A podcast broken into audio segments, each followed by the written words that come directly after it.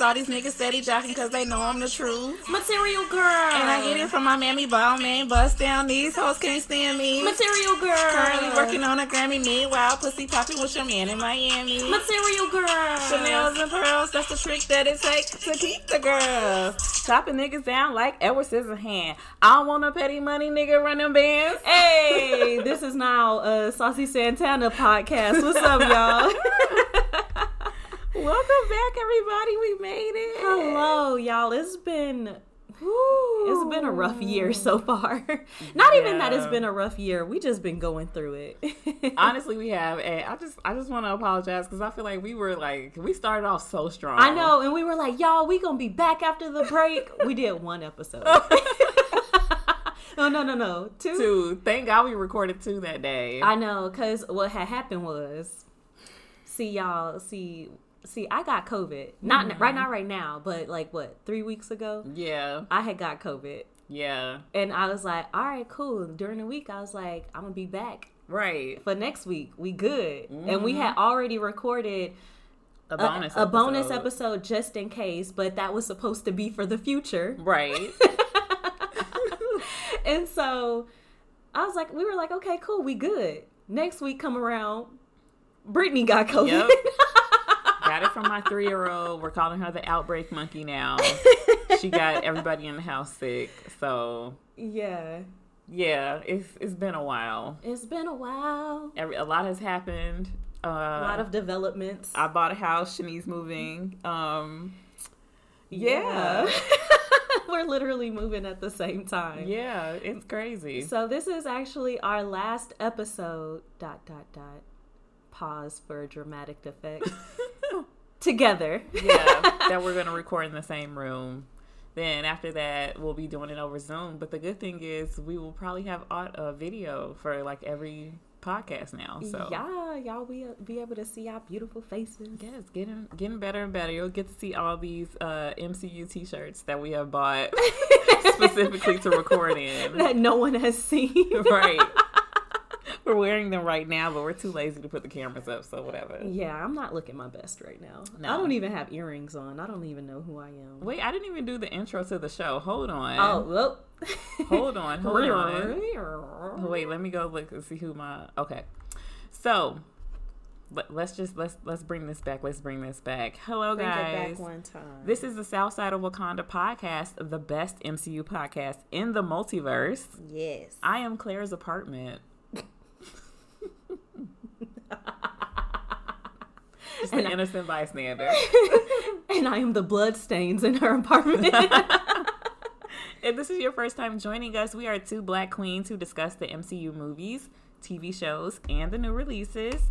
Our podcast mainly focuses on the events in the Marvel of the Marvel characters in the live action uh, MCU movies, but we're doing a little bit different. We're currently rewatching all of the Netflix Marvel shows, and today's episode will be about Daredevil episode one and 2 Um, we don't have any emails, so Actually, we don't have an email, but we have a text message. oh, okay, yes, I forget about this. So we have a text message from my nephew Jalen, and uh, he said, "I'm listening to the Black Panther episode, and what a coincidence! I have a Black Panther T-shirt on right now. All right, so he said, "I'm listening to the Black Panther episode of your podcast." I rewatched Black Panther last week, and I thought the score in the ancestral plane was beautiful too. They put they also put it in the Killmonger death scene, and I and it was so touching. Thought I'd share the actual score, and it's called the the score is called Ancestral Plane by Ludwig Göransson. that is how I'm gonna. that's how I think it's pronounced. So thanks, JJ. Yes. I love that y'all both pay attention to like the score and the music. I know you're really big with that. That's and dope. me and my nephew love Hans Zimmer, so yeah. we always make like pay attention to little things like that. when I pay attention to that, it's because of you. like Shani would probably think this is really cool. you know it. um. So thank you so much for, uh, for writing in, Jalen. Love you.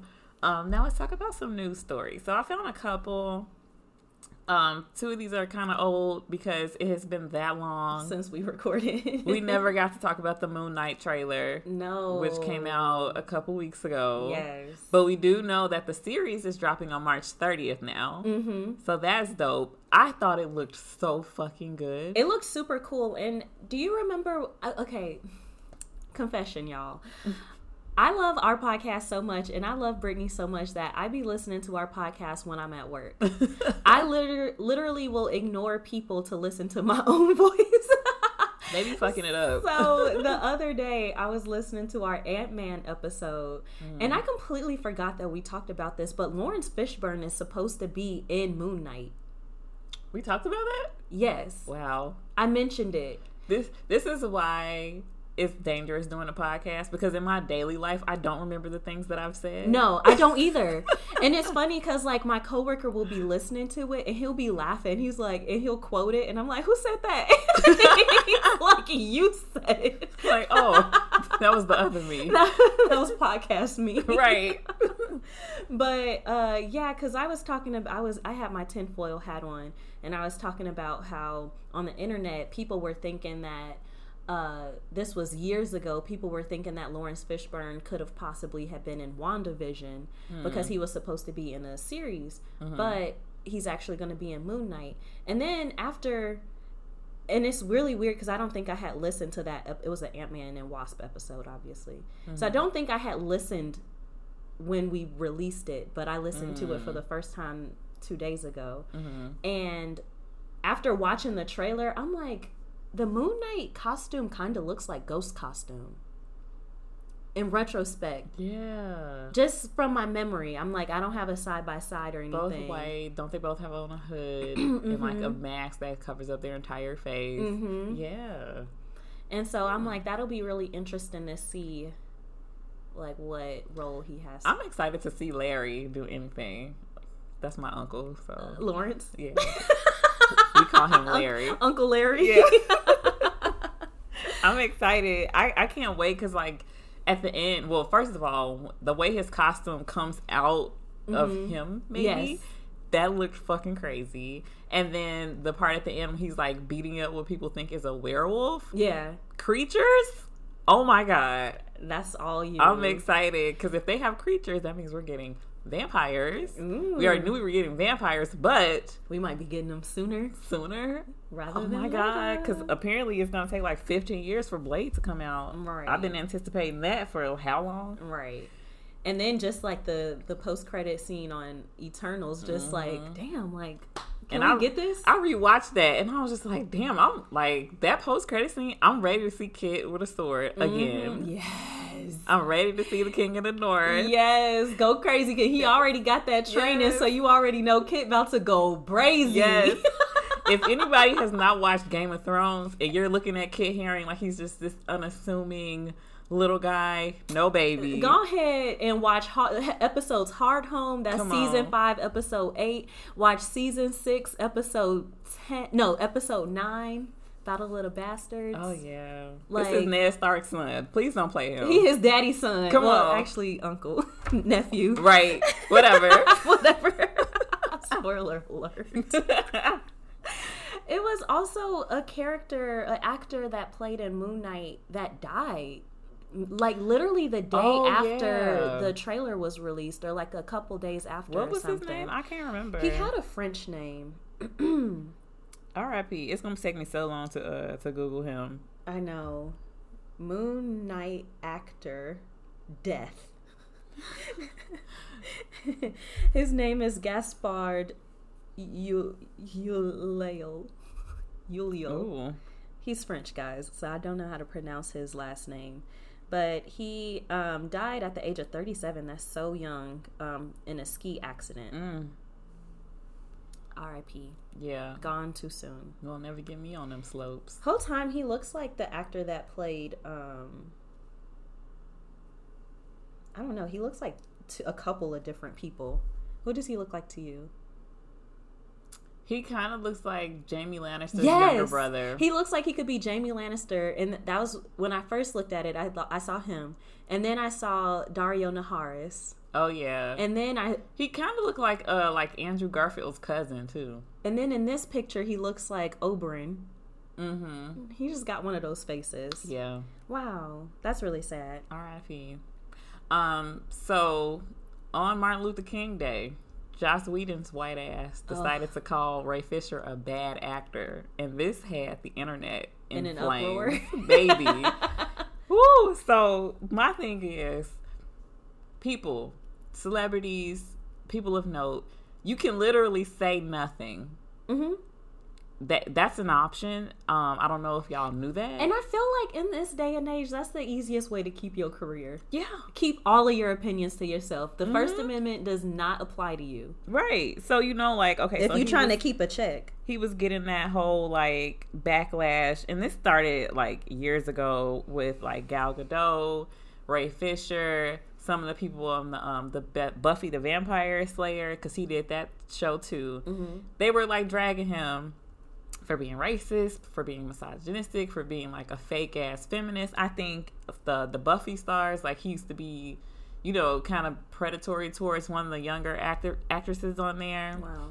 Problematic as fuck. prob- very problematic and for such a long time he never said anything but then in january of 2022 he decided to address all these comments and rumors and things. And i don't have exactly what he said but essentially he's like gal gadot misunderstood what i was saying because english isn't her first language.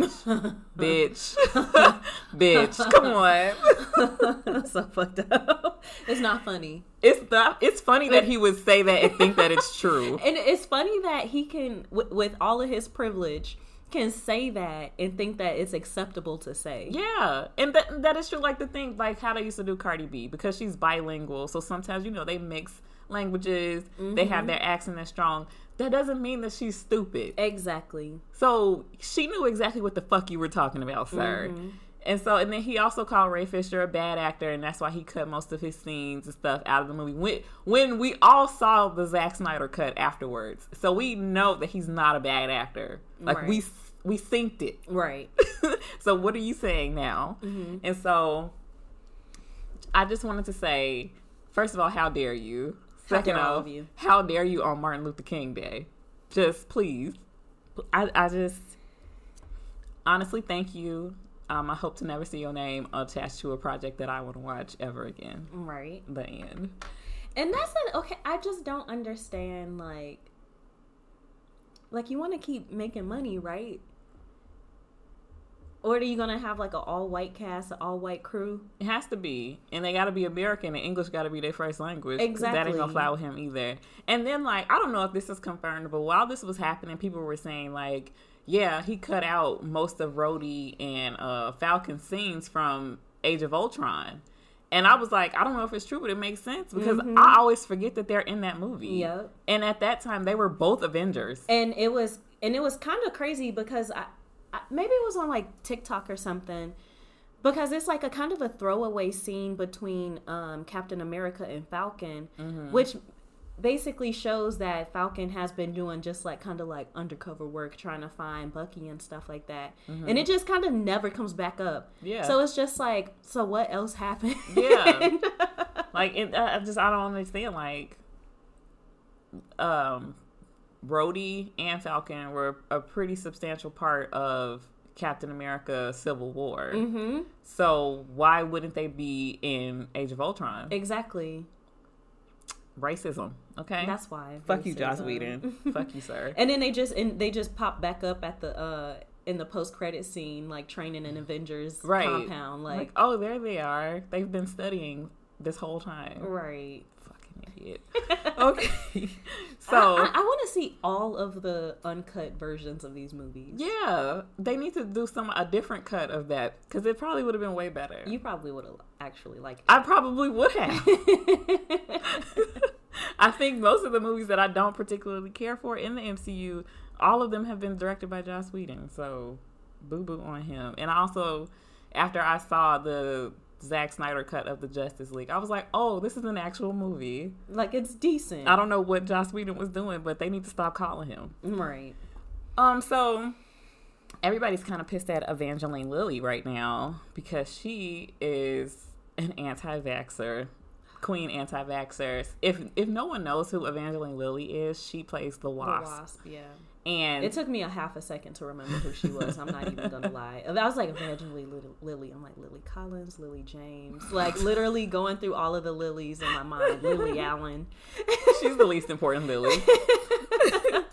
so a couple weeks ago, I think it was a couple well, last week, not too long ago, she attended a um, Washington D.C. Uh, vaccine protest with her whole very famous face, and um, this is not like the first like anti-vax thing she's done. In the very beginning of the Panasonic, she uh, posted on Instagram like, "Oh, I just like this is after we were like, oh, social distancing, wearing masks, stay in the house to keep everybody alive." She was like, "Oh, I just dropped my kids off to gymnastics, and we don't care if we're we're putting our lives before our health or some bullshit like that." That's very ironic. She it was very fucking stupid. And then our good sis uh Sophie Turner, who is Sansa Stark from Game of Thrones, Also, uh, Nick jo- oh, Joe Jonas's Joe wife Jonas's wife, and baby mama. and she was uh Jean Grey in those new X Men movies. But um she she got on Instagram. I guess they were doing like a live and they were like encouraging their followers to stay inside and stay safe. And she said she said, Don't be fucking stupid, even if you count your freedom over your health. And then Joe was just looking like, Oh shit. Them Brits don't play. Shots fired. he said, and I oop. right. So after that, like a lot of people are like calling for her to be recast. Um I I don't know. The Wasp, like I've liked her, but she hasn't been like that huge in the MCU, so I don't even know if they'll bother to recast. She just might be written out. I don't know. yeah. We'll we'll see. She, Aren't they filming already? They probably are. Like I don't.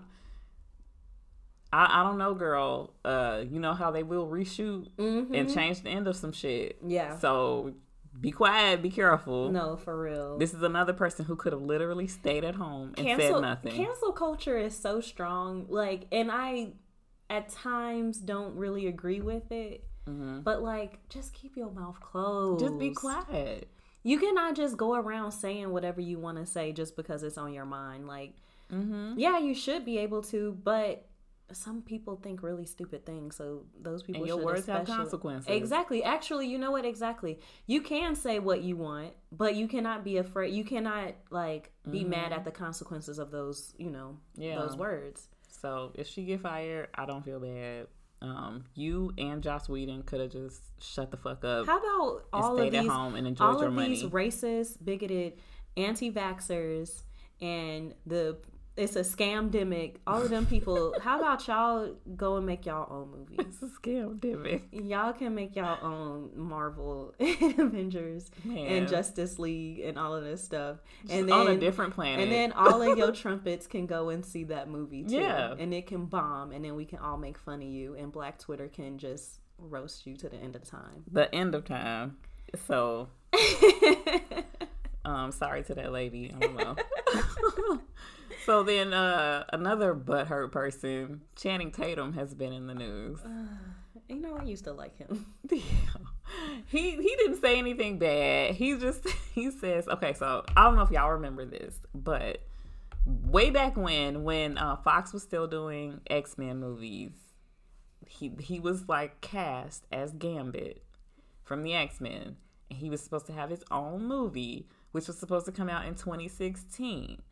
Now, This was a minute ago, this was a while ago. My child was born in 2016, so whew, and she is about to be six, No, right? about to start college. so he was supposed to be Gambit. He was very fucking excited about it. Fox even put out like this. Uh, they did this photo shoot with like the cast of X Men. Channing Tatum was there wearing like a Gambit t-shirt. T-shirt. Then they had the the new cast of the Fantastic Four with you know Michael B. Jordan and them people. Ooh. So his movie didn't happen probably because Fantastic Four was such a fucking fail, and then the Dark Phoenix was also a fail. So they scrapped it. Um, they lost the rights to the Fantastic Four, and that's pretty much it. Now, uh, Fox's Deadpool did come out after all of this, but I think like by the time that was successful, then like Gambit was pretty much already over with. So he said that he is traumatized. He's traumatized. This is very fucking dramatic.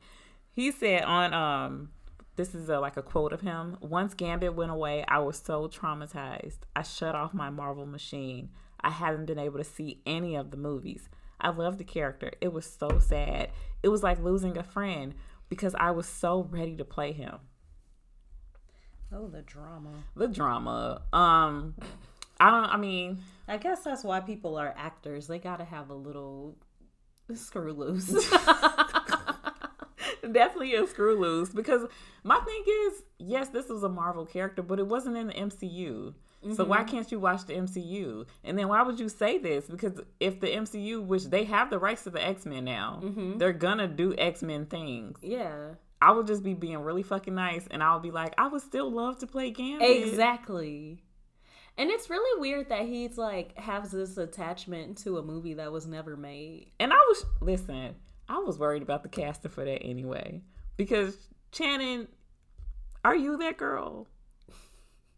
Is he actually a good actor, or He- is he just handsome? That's what with a I'm good saying because he is handsome, and they would have. Pro- I'm sure he would have looked like Gambit, hmm but then you'd have to do like a Creole accent.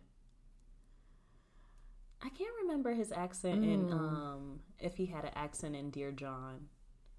I just Cause all of those Nicholas Sparks movies takes place in like South Carolina or something. mm, So I can't remember if he had an accent, but I can't remember. I haven't. I don't remember the last Channing Tatum Channing Tatum movie I've seen, and I definitely have never seen a movie and been like, "Damn, he acting his ass off right now." actually, the movie when his wife lost his her memory was that Channing Tatum Mm? The movie? and Rachel McAdams. Like she lost her memory after a car accident, and they were. uh Time time something. I don't think he was in that. I never saw that movie, but I think I know what you're talking about. Let me see. I don't know. Y'all, who? You know what movie I'm talking about? And listen, this is not to say that all of these actors in the MCU are giving Oscar worthy performances, but in order for you to believe that you are turning into a jolly green giant and it not look ridiculous, you Right. you gotta have some chops. No, for real. He wants to throw flaming playing cards at people whilst wearing a trench coat with a Creole accent. that could easily be really goofy. yeah. So that mm, Um, it was the movie The Vow. Oh yeah, I've never seen that. He was in it? Mm-hmm. With Oh. Rachel McAdams. Okay. I remember it being good, but I also saw it when I was in my early 20s, so my Mm. tastes have changed since then. I mean, he Zoe Kravitz is allegedly dating him, our Catwoman. So everything in your life is not that bad, Channing. I'm sorry. no, for real. You're, I think you're doing okay. You're doing okay. just okay. um, the final final bit of news that I had is Dakota Johnson has been cast as Madam Web for a Sony solo movie. I did see that the other day. In case anybody does not know who Dakota Johnson is, she is the girl from the Fifty Shades of Grey movies. Never seen them. Me either. I just know that that's who that is. But um, apparently, Madam Web is supposed to be like pretty much the queen spider person across the multiverse, and she knows what they're all doing. And you know, Spider Man has like a very like elaborate like lore that I am not very familiar with at all. But she's that girl. Strawhat Goofy thinks that this is going to be like a Spider Woman movie that turns into her being Madam Web. Um, which if you know Sony got back Andrew for his third movie, and then Morbius eventually comes out and it's good, and she's Madam Web, maybe they doing a little something over there. Maybe. Big maybe. right. You know what's so funny is I was like doing something the other day and I was just like, did Morbius come out? Like, what is happening with that movie? I feel like they, I think they've legit pushed that movie back like two years. I feel like it was done like two, three years ago. I think so too. Yeah, it had to have been because they've been talking about this for so long. And then isn't what we talked about this? They pushed it till May, right? Or June? April, May, April. I I think it might be April because Batman is in March, and I know Doctor Strange is in May, so it has to be April. It's April first. Ah. Remember? Because I was we were talking like it's an April Fool's joke. Not a good day for a movie to come out. Right. So that's all I got for the news. Um, let's do an icebreaker. Let's do it. So I was high one day and I was just like thinking about like random MCU moments that I can't stop thinking about. Mm-hmm. So I came up with five and I want to read them to you. Okay. The first one is I can't stop thinking about how Tony Stark cleared all the ass in the beginning of Endgame. Like after he got rescued, he was He went off. he was emaciated and dying of starvation a little bit, but he snapped on their ass. He still had a little energy to read the fuck out of the room. and they didn't say shit to him. he said what he had to say and passed the fuck out, and that was just it. And I just I love that for him. That's funny. Captain America was just like, I, I mean, I, I tried, and he was like, "You fucking lost, bitch! Like, what do you mean? Everybody's dead." My son is dead right. because of you. Um, second moment is Black Panther, Hawk, and Bucky and them down on the expressway. I'm never gonna fucking forget. He was eating their ass up, and I fucking love that shit. Like every time he get the, the karate chop in the air, I be like, "Get the ass, go!" Woo, woo, woo. He be getting. They was so fucking stressed out. They was throwing had cars at his ass. They were like, "Who the, who the fuck is that guy?" is he? he was throwing like motorcycles and shit. He kept fucking coming. Right. He's like, they had nothing for him either. They did it. Okay, my third moment is Cap and Thor on the battlefield. In Infinity War. like, oh, bitch, you cut your hair, yes. your beard, then- yes, this is my friend. Right. That's my friend. Like they was just having a whole conversation. Okay, and um, just a little uh, asterisk on that part. Mhm.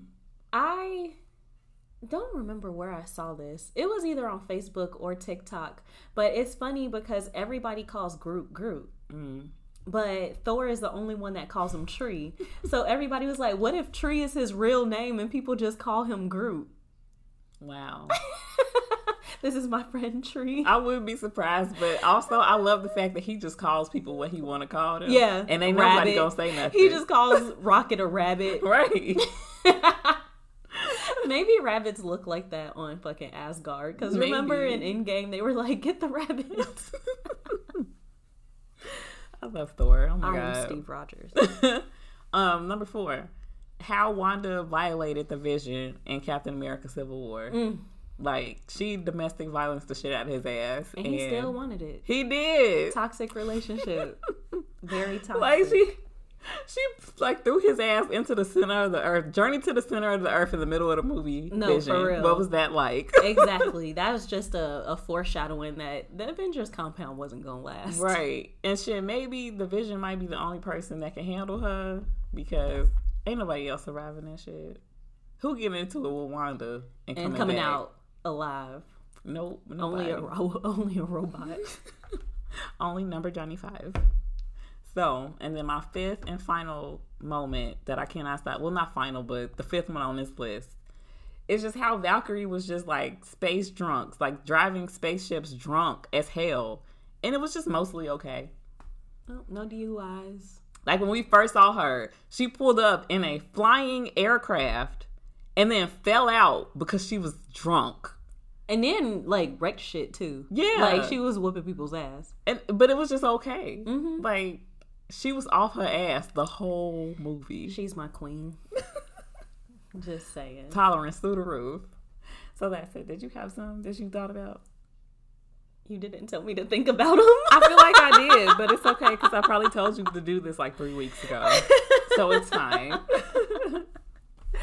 uh, off top, can't think of any. It's okay. It is perfectly fine. We are winging it today. Right. All right, so Marvel's Daredevil. So I know usually I do like a little bit of pro- uh, production notes. I'm sorry, I burped a little bit because we are drinking mimosas. Hey. So um, I have production, a little bit of production info for this episode, but probably not for the remainder because it's a TV show. Anyway, Um, Daredevil season one was released on Netflix in April 2015. Um, at this point, we had already had nine MCU films, and we were actively in phase two. Um, Agent Carter and Agents of Shield were also on TV, so at that point, those were the only like MCU like kind of spin-offs or whatever. This uh this series dropped a month before Avengers Age of Ultron, but it takes place roughly like in New York 2012 um, because they do mention the blip. Oh, not the blip, uh, the Battle of New York. Um, Daredevil and the other Marvel character TV shows on Netflix are not created or produced by uh, Disney, so they are not canon as of yet. Um, so they only like make like subtle references to the MCU, and I think each Very one of them do. Yeah, Like they don't even say character names. yeah, And I've made note of it when when it happens, but they don't say any character names. They don't even refer to it as the Battle of New York. hmm So I wonder if that was like legally they weren't allowed to. I think I feel like in Luke Cage they might have said somebody's name or the Avengers, but it was still very vague. mm-hmm. Um so yeah, that that's pretty much that. I we still don't know because we know that Matt Murdock was we know that Charlie Cox was Matt Murdock in Spider-Man No Way Home, but you know with the whole multi- multiverse thing like they can still say like no those shows aren't canon, they're just Yeah, but that was before that happened. Hmm. He was in it before the whole spell. No, I mean because like the multiverse of madness, because you know how they're Oh. gonna have all these different characters, so Yeah. they could just explain it away like that, and just be, or they could just say like, no, that's that shit is just not canon. We just picked the same actor because y'all like him. That doesn't make sense. It also doesn't make sense to me that James Jameson Mhm. Jameson James. What's his name? What? What's his name? Who? Uh, fucking. I'm, I am literally having a brain fart right now. the the the journalist guy, James J Jameson. Oh yes, So J. Jonah Jameson. J- yes, it is confusing, but it's okay. it's crazy to me that he was he played the same character in all the all the Spider Man movies. yeah, that would be dope. I, feel like they. I really want them to just be like, yes, these are in the multiverse somewhere. It's not in universe six one six, but it's in the multiverse. But it's just weird because it's just like if it's different Spider Man, how is it the same Jane Jonah Jameson? Magic. right? That's the magic of Hollywood, baby. Right.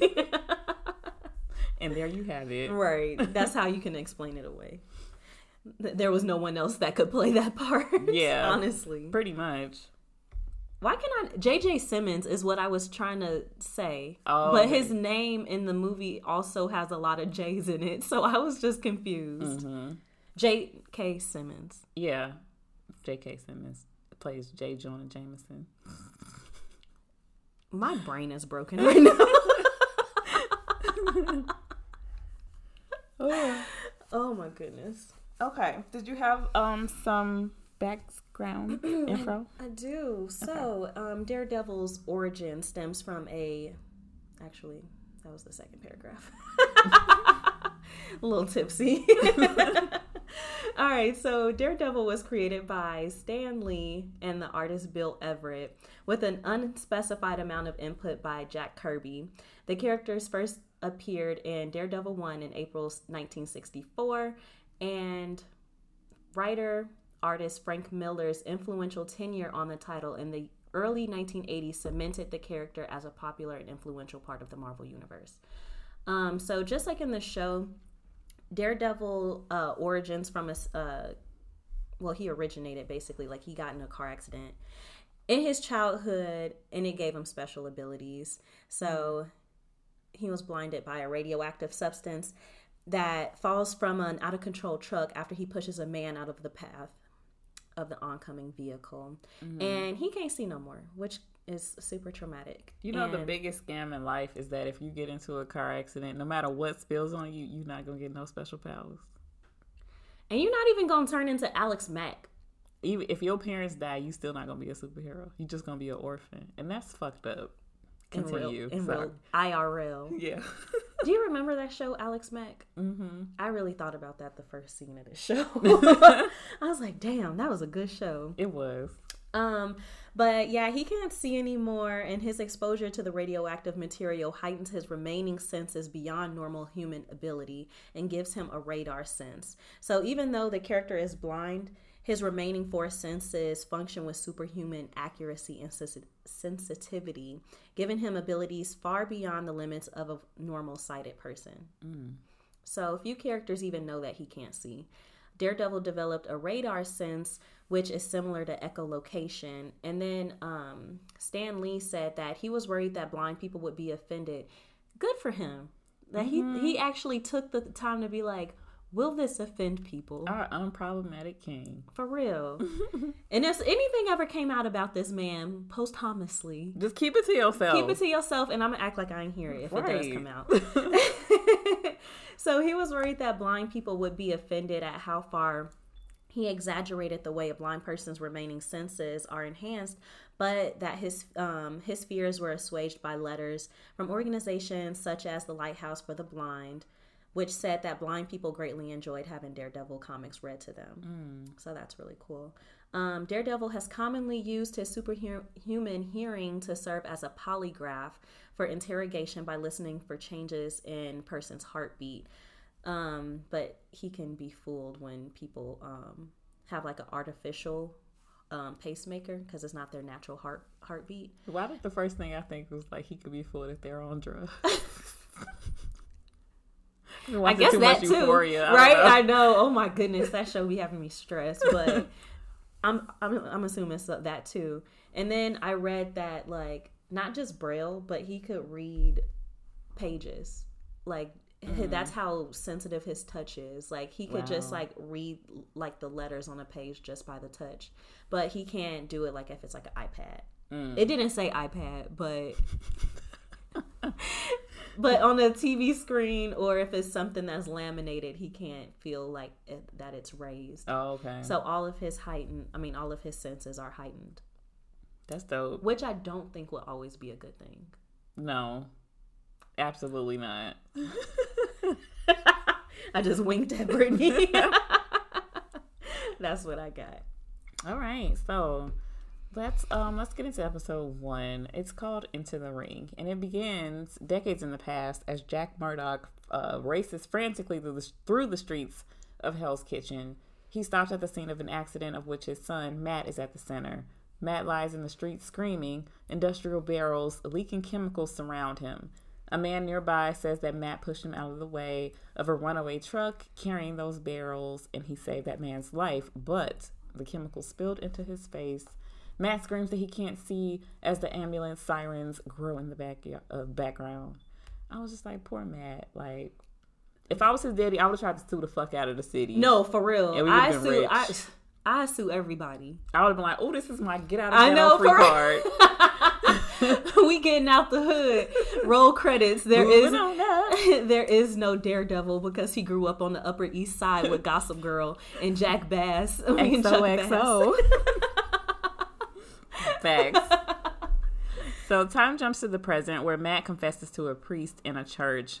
He talks about his father Jack, describing his ability as a fighter, both as a professional boxer and as a man. According to Matt, his grandmother was a devout Catholic who would warn people against the Murdock men who had the devil in them.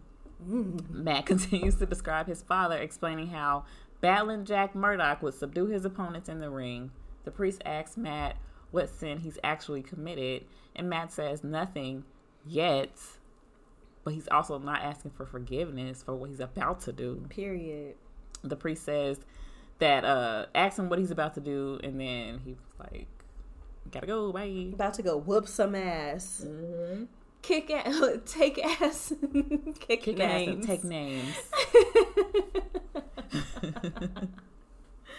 um, the scene shifts to the Hell's Kitchen, like an empty lot in Hell's Kitchen at night.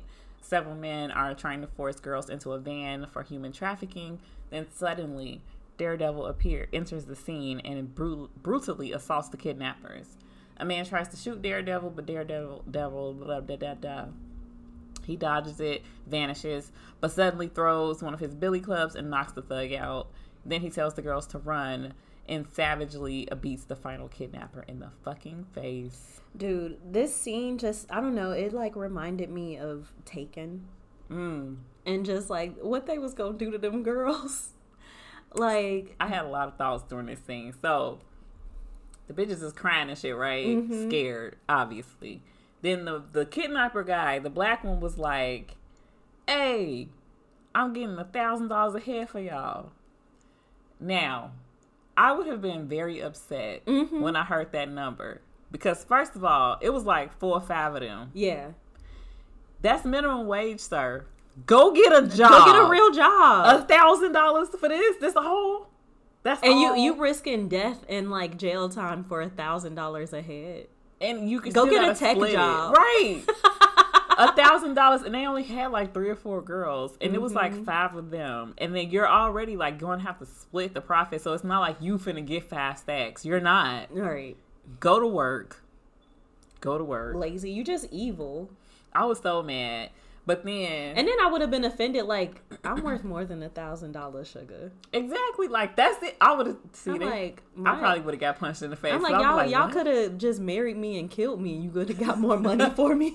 Right. My life insurance. With the life insurance, like, y'all think it's small. Come on. Do better. And then the thing that had me cracking up was like Matt beating the fuck out of everybody. hmm But that one dude was just sitting there eating his food. Yes. that would have been me. the whole time. I would have been like, you know what? I don't want no smoke. Right. I don't want no parts of this. And he still got knocked out, but it's just like he really sat there and ate his food. hmm he minded his business. Yep. He's like, um, actually, let me just mind mine and leave y'all's. But as like a first scene, like a first little setup, like him doing this whole like religious thing, and then the fact that he calls himself Daredevil, and his grandma's like, "Oh, they got the devil, Devil in him," and then at the end, he's just beating the fuck out of this one guy. He letting the devil out. He was taking out all his uh, anger and aggression. Yeah, and then it, like just him in like regular life, sweet as can so be. so fucking nice. and that was that was another thing. Like that when I was uh, looking it up. I guess we'll get to it in another episode, but he tells people that he has a twin brother named Mike, and Mike is the daredevil. Oh Jesus! it's if almost this ain't like DID, I don't know what I know he almost like compartmentalizes. Like that wasn't me; it was Patricia. um, I also love that like every time he be jumping off shit, I'll be like parkour. me too. Hardcore parkour. Oh I wrote god. down Daredevil does hardcore parkour.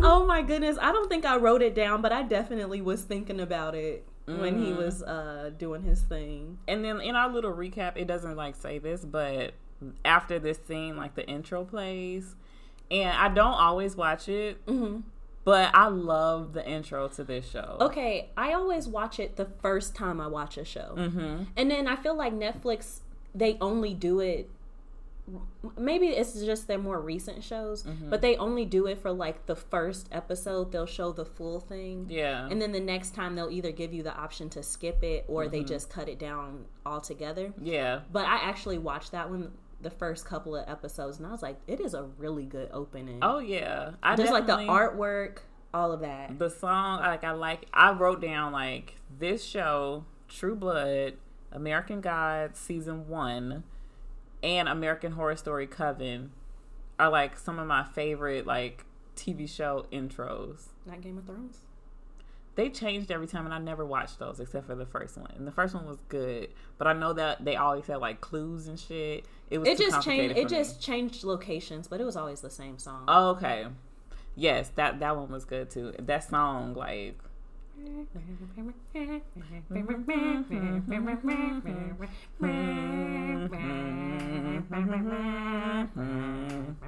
See? Iconic. Iconic.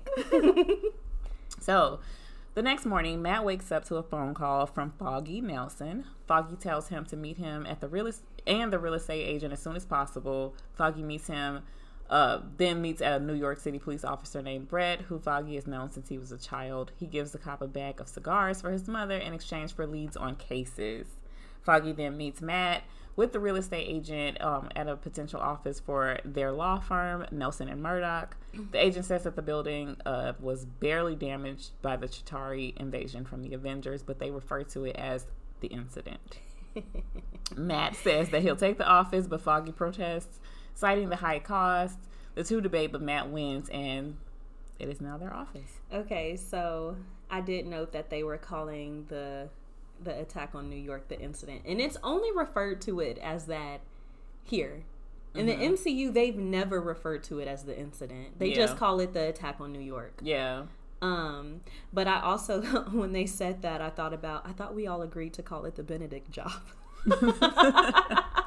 if you wanted to call it something else, it just hurts. It's the uh, Ocean's 12 reference, guys. Yeah, one of our favorite movies. I love how the uh, they don't. I mean, we've only watched a couple episodes so far, Mm-hmm. but they've only really mentioned the incident as it affects the the real estate market in New York, right. and nothing else. Not like a bunch of people died or Right. there were actual aliens. Yeah, which is interesting. Like, if this is a part of the MCU, if we think about everything that's happening right now after that, we have Adrian Toombs, who is like starting a whole like business and turning into the Vulture, and uh, Kate Bishop trying to turn into Hawkeye. She's a little kid at this point. Right. Very, very cool. But in Daredevil, Something- real estate.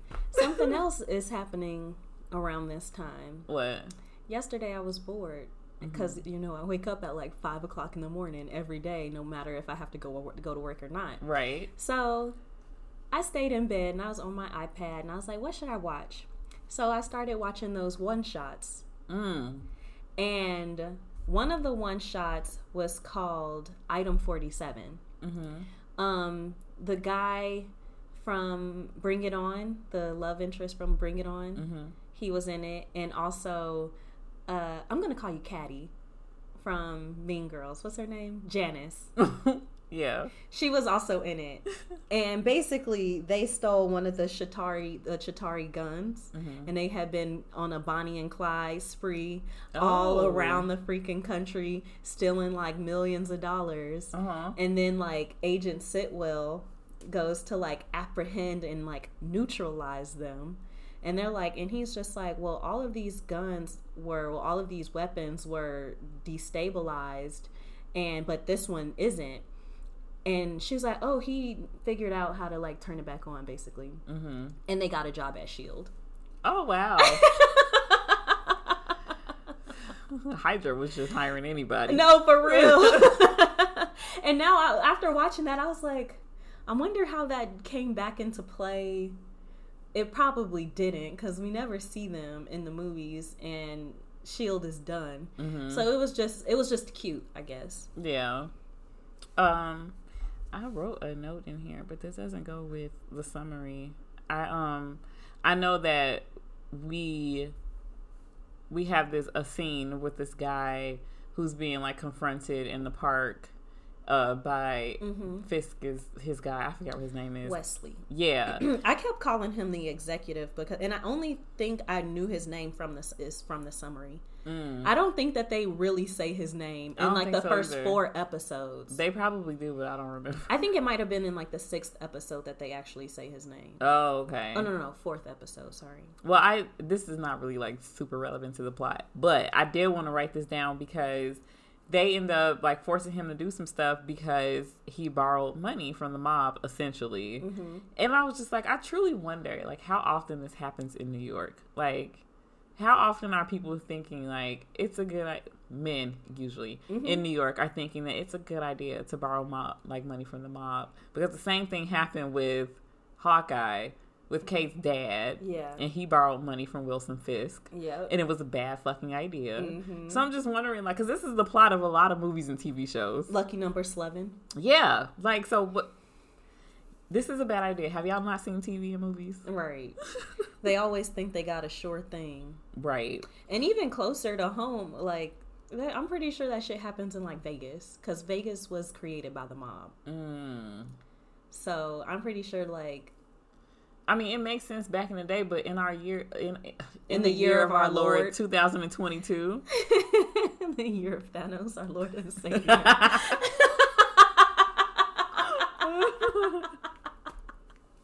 oh my god.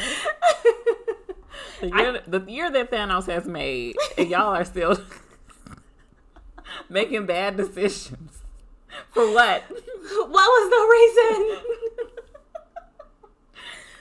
oh my god. Okay, across town, Karen Page holds a bloody knife over a dead man. The cops burst into the room, and Karen cries that she didn't kill him. Later, Brett calls Foggy and tips him off that Karen, Brett, you know, the, the police officer dude. Can I just make a Mm-hmm. little small uh, comment? I cannot stand when I'm watching movies and TV shows and somebody grabs a bloody knife. Yes, because she haven't watched no no episodes of SVU, Law and Order. Like it Like, no was, TV it was shows like I was just watching Only Murders in the Building, and then just like I was watching that Pretty Little Liars like recap thing. I spent like six hours watching that. Mm. But anyway, um, people always grabbing things that they think is evidence with their bare hands. If I walked into a crime scene, I would be afraid to breathe I'm like, because I'll trace like, evidence. They'll find the, the dust particulates with my DNA. No, Oh my seriously, it was this episode of Forensic Files that they caught a killer because he had the person's dog hair in Mm. his car. And they're like, How would you have her dog hair in your car unless her body was in her car? Mm-hmm. I'm like, gee, Cersei sheds so much and it's always on my clothes. So I'm You like, they'll find they'll find this one particle and they'll be like, It's from her cat. Right. And they'll arrest me for twenty years. I feel like I saw some TV show like they found a lady's weave. Like they knew like this is her weave. It's not her hair, but it's her weave. Yo, they will do them like mass spectrometers and shit, and they just be like, Man, they will look at it and they were like, "Yep, it's the same. We I'm got her." Definitely not grabbing a knife. Definitely not getting no blood on me. But I would Yo, still I'm be wiping. terrified. I'm wiping. I'm gonna like open the door, and I'm like, mm, close the door. Mm-hmm. uh, my name Bennett. I ain't in it. I ain't in it. All right, so. My name Paul. That's between y'all. okay. So. Oh my god. Later, Brett calls Foggy and tips him off that Karen is being held in police custody for a homicide. Foggy and Matt go to meet her in the new NYPD office where they introduce themselves. They say that they're on on. Uh, sorry. They say that they're there to offer her legal assistance, and they say that Karen is the only suspect in the murder of a man named Daniel Fisher. Karen asks why they're helping her, and they admit that they're new lawyers desperately seeking clients. Karen would be their first client, and um, she says that she worked with Fisher and they were friends. Earlier that night, they met up for a few drinks at a bar. Karen says that um, she then blacked out, woke up with a bloody knife in her hand, and hearing her steady heartbeat, Matt knows that she is not lying. The next morning, Fi- blah, Fiskus, that's the name, Wilson Fisk's right hand man, Wesley. Oh, that is his name. Okay. Good looking out. Wesley meets a man in New York um, and tells him to pay the debt to the kingpin. Oh, this is the guy that I was talking about Mhm. with the daughter. So they extorted him because he borrowed money, which was fucking stupid. And so across town, Matt and Foggy pore over Karen's case. Matt wonders why the police haven't formally pressed charges, citing that there's something fishy with the case. And he thinks that she's innocent, but Foggy remains unconvinced. They agree to take the case anyway. Then we see her in the holding cell, and girl, the jail guard tried to kill her. Bitch. And guess who it was? The person with the daughter. Right. So Karen is able to save herself, and then when they show up, they are able to bargain for her release. Um, I love how Matt is just like he calls them on their bullshit, basically, and he's able to get you know get her out or whatever. And I I really like that he has like this all jump across this table energy. Right. Nobody really notices it. I think it's because like he's blind. And they don't like assume him like he's unassuming, Mm-hmm. but they also like I can't hit a blind person. Mm-hmm. so he probably used that to his advantage and just be Cause i'll be looking at him like while he be talking, like his facial expressions, like not even really facial expressions, but like his body language Mhm. is very much like I'll beat your ass, right. But I'm gonna sit here and I'm gonna pretend like, Like, I, I can't. can't. Mm-hmm. But don't get it twisted. Exactly. Um, I love everything about the show so far. It's it's like Law and Order, but like fight. I said the same thing. I said, okay, I can't remember what episode it was, but but I did make a note of it. I was just like, you like medical dramas, Mm-hmm. and I love like law dramas, and I also love like action movies and stuff like that. So this is just like the best of both worlds, and I am loving it. They do it so seamlessly too. Like it works. It, it works really good. Mm-hmm. and it's not silly. Yeah. It doesn't feel silly at all. It seems like in this in this world, this is completely possible that there is a crime fighting vigilante who also is a lawyer in the daytime. I definitely believe them as lawyers too. uh huh. 'Cause it- Especially like brand new lawyers. Yeah, but they seem like they really know the law and like what the fuck they talking about too. Mm-hmm. Love that. Okay, so Matt and Foggy Man take Karen um, to the offices of Nelson and Murdock. Um, she says that she knows why the guard, guard tried to kill her. She told them that she worked at the offices of Union Allied, a property developer, and was working to restore uh, New York's West Side. She said um, she was the secretary for the company's chief accountant, and um, basically she accidentally accidentally opened an email that was meant for her boss, and she figured out that they were embezzling money. So before that, I can't remember exactly what the scene was, but you know, I've been looking up all these little terms and stuff that I don't know. But they mentioned something called Brady material, and what that is is uh, evidence the prosecutor prosecutor is required to disclose under the, this rule includes any evidence favorable to the accused. Mm. Evidence that goes towards negating a defendant's guilt that will reduce a defendant's potential sentence, or evidence going to the credibility of a witness. So that that's when they were talking. They were talking like, well, why haven't they charged her yet? And it's mm-hmm. like because they know that somebody else was in the apartment with her, and that man, and then and the DA is obligated to turn that evidence to the defense so that it would exonerate her. So they were trying to mm. get her killed before that happened. Because What was that legally, the Brady material. Okay. So they would have had to like turn that information over legally because she was innocent. But they knew that it would im- would implicate the boss man, and they were like, "Nah, we gotta get this handled." Speaking of um, speaking of ma- medical dramas and law TV shows, so when you mentioned that, I um thought about this term. I've heard this on um on Grey's Anatomy, and I'm I'm I'm googling it right now because I don't want to say it wrong. Because if an actual medical expert is listening to this show, they'd be like, "What the fuck, Brittany?" I know, right? But no, um, so I know they call it like Bradying down, and I know it's like is I've heard that before. yeah, it's like a heart. Yes, I'm googling it. Bradycardia, a slow heart rate usually defined by less than 60 beats per minute. I've heard that on Grey's Anatomy a lot of times, and I knew it had something to do with the heart. So that was a tangent. I just thought I'd mention that. And it's like, you know what? We we get each other. Right. okay. Um. So she found out that they was embezzled, Embezzle. embezzling money. So rocket. so, so Karen went to her boss and told them about the whole embezzlement thing, but he laughed her off. And then she brought the numbers to Daniel Fisher, the, the dead guy, who works in the he worked in the company's legal department. And that's when you know they had went out for the drink and they were gonna like do this whole thing, but then she passed out. and He was fucking dead. So she burst into tears, and then Matt promises to take care of her. And I was just like. What did you say? Because I got a note on that too. She he says exactly, she can stay with me. I'll keep you safe. And I said, You're blind.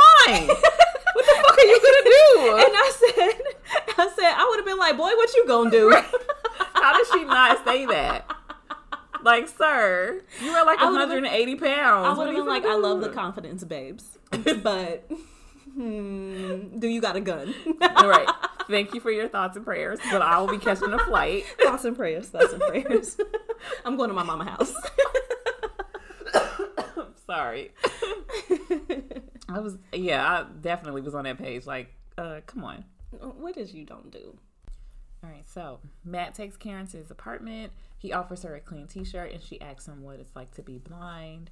Um, Matt recalls how he became blind uh, when he was nine. He says that he remembers what it was like to see, and he admit, admits that he does miss sight. I was like, what if he was pretending to be blind? That would be so fucked up. she was like just getting naked. She definitely was just like, well, he can't see me anyway. so- right. Well, in that part, wasn't she saying like, "Oh, you don't know what I'm going through"? Basically, she had said something like, I can't remember. "Oh," because I have a note that says like it's random, but it's like I wonder if it's insensitive to say stuff like I can't ma- imagine what you're going through. Because I think she does say something like that, like I can't imagine. Like, is that rude? Mm. Because it, I feel like I just wouldn't comment on his blindness. yeah, I probably would have never asked him what it was like to be blind. Yeah, me either. I would let that person say something. I wouldn't just be like, "So, what's it like to be disabled?" Yeah, Me as an able-bodied person. right. But yeah, I was like, uh is it insensitive to say stuff like I can't imagine what you're going through or if it's better than just trying to make it seem like you understand? I'm like I never know what to say in situations where those are two popular responses because they seem wrong, so I just end up not saying anything. Same. When- Honestly. Like if somebody's like, "Oh, like my family member died," I'm like, "Oh, but I what, so did, sorry. But what did you do yesterday? Right. Besides What does that feel like? I can't imagine. Yeah, like exactly, exactly. That's terrible, That sounds yeah. like a really terrible. Oh, my mom just died. Oh, I can't imagine what that's like. I that wonder- seems like a really dickhead thing to say. Yeah, and it's probably they probably didn't have any blind people consulting while they were writing this. Yeah. because I'm a blind person probably would have been like, yeah, no, don't say Don't that. say that. Yeah, It sounds very insensitive. right. Like if they aren't offended by stuff like that, shout out to them for being a bigger person. Because I'd have been like, I'm not fuck her. you mean? What do you think? Close your eyes, close, bitch. close your eyes and let me glue your eyes shut right. for the rest of the day, and then we'll see. You can see what it feels like. Then you can imagine it. As a person who wears glasses and can't see shit without them, For real, it is very I'm sure it fucking sucks to be all the way blind. Oh, I can't imagine.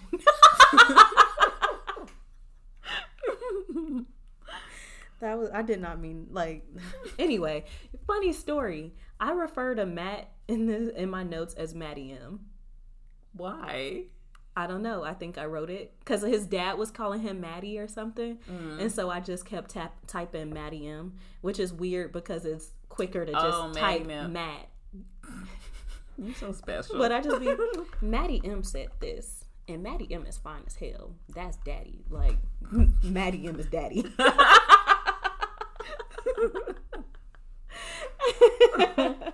Moving on. So, uh, so Maddie M runs through Karen, Karen's story again, asking her, you know, questions basically. Um, then he figures out that she was fucking lying because she didn't tell him that she had actually still had the file, and that's why they tried to fucking kill her. So he figured out that she was lying because of her uh, heartbeat or whatever. Yeah. So, across the city, a group of men from Union Allied meet with a woman named Madame Gao. I think that's how, how they pronounced it. Seems right.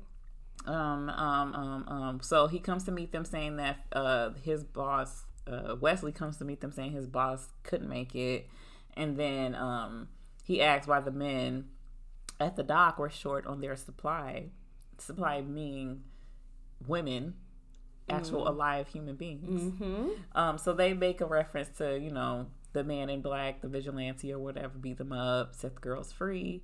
And then um, Gao wants to know if Daredevil took the nearby money from himself. Um, and then they say, like, no, you know, he's not the kind of guy. So basically, Wesley is like the kingpin will handle it because he's disrupting their operations. It's inc- incredibly infuriating. And obviously, this is fiction, but this obviously happens all the time to women across the world. We're just seen as a resource, mm-hmm. just like milk Yeah. or bread, basically, to be like bought and sold and everything. Y'all stay vigilant. mm-hmm. When y'all walking around at night, be aware of your surroundings. Don't be walking. to um that conversation in Black Widow. Remember? Yes, He's just like I thought about that." Nobody cares about these little girls, so Mhm. whatever. Exactly. Don't be wearing headphones in your head when you walk into your car at night or anything like that. Keep some pepper spray, a taser, knife, gun, whatever you got to do, because they will snatch your ass up and sell They you sure to the highest bidder. And if you brown or black, ain't nobody gonna look for you. It's fucking ridiculous, like that we have to do stuff like that. But I Mhm. remember, like when I used to like jog through the neighborhood, I bought like this alarm thingy. So like if somebody ever attacked me, it would just beep like loud as fuck and not go off. And it also came with pepper spray. It's just like, why I gotta do this? Exactly. no, I work really early in the morning, so it's really dark when I go to work. Mm-hmm. So I just be looking. I got my pepper spray. You had my pepper spray for a long time, so I was just like running to my car basically. I brought it back. I know, yeah, I got it. But yeah, I walk to the car with my um, pepper spray constantly. And when I get into Ubers, I like close the door softly so it doesn't close all the way, and then I open it, open it back up so Mm-hmm. I know that the child lock isn't on, and I can get out the car if I need to. you know, this is further tangent. so I was leaving Shanice's house once, and I had to get an Uber, and she came out to like make sure I got into the car okay, and she was like, "When you get in, don't close the door all the way, and then open it to make sure the child lock the child lock is not on." And I did this, and I was just like, "Damn." It's real crazy that we just actively trying to not get kidnapped. I just want to go home. For real, I will send a screenshot of my Uber driver. Well, I Mm-hmm. use Lyft, but I will send a screenshot. I'm like sharing my location with like ten different people. So Yeah. don't try and grab me because people gonna find me. everybody know I share my location with like almost everybody that I talk to that has an iPhone has my location. Girl, I share my location. I like looked and saw who I share my location with, and it's Mm-hmm. people that I don't even talk to on a regular basis. Like people from Vegas that like I used to work with like six years ago. Wow. and we probably went out one night and we were sharing our location or something. But Mm-hmm. yeah, I share my location with damn near everybody. You know, Stay vigilant, guys. for real, come find me. I don't care. Save me. For real, have a particular set of skills. And whoop all them dudes' asses until you get Out of me. all the people that we share location with, somebody got to have a particular set of skills. At least one. For real, please help me. Okay. Across town, uh, Karen leaves Matt's apartment and walks back to her apartment, um, the scene of his mur- of Fisher's murder. She sees the bloodstains in the carpet. She enters the room and recovers the Union Allied file with the incriminating evidence, but obviously, she's not alone. A man enters the apartment, knocks her out, takes the file. Um, he draws a knife on her. But then, thank God, Daredevil enters. The two struggle in an equally matched fight. Um, they the guy pushes Matt out of the fucking window. Yo, he been going through it. Man, they fall. He struggles to pick himself up. So they fucking fighting. And while they're fighting, he's having like flashbacks of like his dad. You know, he's fighting. He's trying to study. Well, his dad is fighting, and then he like doesn't want him to end up, you know, a brawler like him. Then we flash back to them fighting, and ultimately Daredevil is able to subdue him, but he's fucking exhausted. He gets the file back and takes it to the police. And then like all of it, all the whole scandal is made public in the newspaper. And um, they find a scapegoat to keep Fisk clean. That fight was so fucking brutal. It was. Like they were really fighting to the death. They was fighting, fighting. They wasn't wasn't no pulling punches. They was Hell like no. And one I- of us is leaving this alive. That's one of the things that really separates these uh, Netflix shows from like the MCU. It's way more gritty. it's so gritty and like I really believe like somebody gonna die at the end of this Mm-hmm. fight. In the Marvel movies, it's not really always the case. Like they're usually fighting to subdue the other person. Exactly. It's like, oh, they'll get knocked out. Right. Like Captain America ain't like knocking heads off, like Exactly. killing people. Like he could. exactly. like I would be. For real, you would be more like Daredevil or Punisher. Punisher definitely. Can't wait till we watch that shit. For real. I put uh I said the fact that Maddie M's mask can stay on this whole time during the fight and my bonnet doesn't stay on when I'm asleep at night has me a little annoyed. Man, like I'll try. I don't even put scarves on my head. The fact that he fighting with this scarf over his face, scarves flip off when the wind blows. For real. I'm like, dang, he got that gorilla grip knot. I'm like, what the fuck? Thought that was fucking headache, but that shit stayed on though. Mm-hmm. And then the fucking Karen. So you go to this place where if you've seen a movie, you knew that it was a bad idea to go back to your fucking apartment and people are trying to kill you. Right. But then They like fighting and she watching. Like, bitch, run. Exactly. Like, what are you doing? Why are you still here? So if Daredevil lose, your ass is grass. Exactly. I would not be sticking around to see who won that fight. I take my evidence and I. Out of there, gone. just gone. I don't know. She's she had way too much faith in his hands. Mm-hmm. I mean, obviously he do got hands and he won, but she didn't know he was gonna fucking win, Exactly. girl. Mm-mm. So yeah, um, I was watching that and I was just like, Matt, he gotta have like top five hands that we didn't see. Girl, top two and not number two.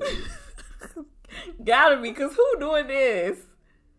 I don't even know if fucking Captain America got anything for him. I don't know, cause he be beating ass. He be tired, wheezing, still fighting though. For real. And then I think what is it? The next episode when he is literally dying. yeah, What? crazy as fuck. Crazy as fuck, boy. Across town, Matt, Foggy, and Karen celebrate Karen's innocence. There, Matt and Foggy decide to hire Karen as their uh, official secretary. Later, he enters the old gym and he starts training on a punching bag, perfecting his fighting skills. In another building, um, a man from Union Allied drains uh, Wilson Fisk's incriminating accounts, while Fisk, uh, his other goons, kill off anybody with a connection to the Union Allied bullshit. Bruh, that scene was crazy. They Yeah. were like, mm, we just gonna go ahead and cut off any loose ends. yeah they the whole thing is fucking wild um then we see a man looking over blueprints for new york city um which he has like a japanese character scrawled across blocks of hell's kitchen we don't really know what that is about but His apparently architectural lettering, beautiful. As an interior design major, just mine is terrible. it's just beautiful. Okay. um at the end very end of the episode matt stands on top of a building and um has on his you know his shit and he's just listening with his super fucking ears and he hears a kidnapping take place and he springs into action So, reaction after the first episode, mm-hmm. and this is literally what I wrote. I am very interested in this series series after the first episode, interested in finding out if his accident resulted in the strength and other abilities like Alex Mack or if he's more like a blind Batman. i love the alex mack reference. I did write a couple things too. Um, I say that the first three moments of the show perfectly set uh, set up Matt Murdock Murdoch as the show's uh and the show's major themes, his childhood and his relationship with his father, Catholicism and his violence. I feel like he's constantly at odds with himself with himself and his Catholicism. Like he struggles to be a good Catholic, yet he clings to his religion, but he also fights criminals and enjoys taking out his anger on them with extreme violence. But at the same time, his Catholicism keeps him from going like super Too crazy. far. Yeah. So like it kind of it motivates him to do what he does, even though it's not what he should be doing as a Catholic person. Right. So I think that's just the characterizations. Come on. Marvel don't miss. Mm-mm. Um, I feel like um, it's just it's really crazy that the American justice system is just so like fucking trash. It's that we- absolutely terrible. it's it's so bad that we have to create these people with special abilities to fight for justice because we feel like normal humans cannot do that. And the thing is, that's in a fictional world. In our real world, this is not happening. If you like, mm-hmm. if this happened in our actual society, Karen would be in jail. Yeah, or just dead. Yeah, and nobody would know because she might have had a little bit more of a fight because she's a white, a pretty white woman. But you see what happened to the black girl yep. that just got found dead. They didn't even tell her fucking mama, mm-hmm. and they were not investigating it until Cardi B tweeted about it. exactly. So Talk shit all you want. Cardi be getting shit done. she gets shit done. so it's like we have to create these characters in our minds, like Spider Man, Batman, Daredevil, just so that they because like these heroes mainly fight like boots on the ground criminals. Mm-hmm. They're not like I mean I think Spider Man he does like fight superhumans, but But they also, but like the superhumans, well, at least in the first one that he fought was like an arms dealer. So that's still kind of boots on the ground. Yeah. And it's just like I love these characters and these are cool, but these are definitely A created reflection. right because of our because our society sucks. Mm-hmm. Um I think Daredevil takes it, takes it a step further because he is a lawyer and he's just not a street vigilante at night. So Mm-hmm. he's actually like he's trying to do things On both, both sides of the law. right. Kind of. Not on both sides of the law, but he's trying to handle things the right way. But he's Mm-hmm. also like, just in case I got to fail, I have a fail safe, I'll beat your ass. right. And I was just watching this and I was thinking like think of what Batman could have done. if he had an education. Yeah, or if he, I mean, he had an education if he decided to fucking use it. Because I, I do not know too much about the comic books. I've only re- seen these movies, but from what the Christian Bale ones, during the day, Batman was like sleeping through in business meetings, mm-hmm. taking bitches out on dates, and buying hotels. And then at night, he's beating the fuck out of people selling dime bags on the corner. The way that people on TikTok be roasting Batman, they're like, I'm just trying to make a living. right, I'm trying to feed my kids. trying to make, make enough money to feed my daughter, like Biggie said. Leave these people alone. Like he could have paid for so many like prisoner reform programs, after school programs, halfway houses, etc. Yep. But he just decided to beat people ass. He's a villain. And he also, I would put him in like the category of being like a masochist because it's like, you know, you gonna hurt yourself. You know, you gonna get beat. But you're doing it because you like the pain. Yeah. Because there's a lot of other ways that you can help it and be behind the, the change you want to see, quote unquote. Mm-hmm. Like Maddie M. Maddie M. All right. Episode two, shall we? Yes. All right, so episode two. The episode opens with Daredevil bleeding inside of the dumpster, gasping for air. How he arrived there is a mystery for the moment. a man finds Daredevil in the dumpster and calls for help. A woman named Claire Temple, aka Night Nurse, hears his cries and rushes over to assist. The two take Daredevil to Claire's apartment. They put him on the floor, and Claire begins examining him. She unmasks Daredevil in her examination, getting a full look at his face. Then she dials a bleeding. She finds a bleeding wound on Daredevil's torso and tries to call 911. But Daredevil gains consciousness and tells her to stop, saying that the man who stabbed him could kill everyone in the hospital just to get to Daredevil. Daredevil pulls himself up and tries leaving, but collapses and faints. I feel like TV uh, nurses and doctors are like their own kind of superheroes. Yes.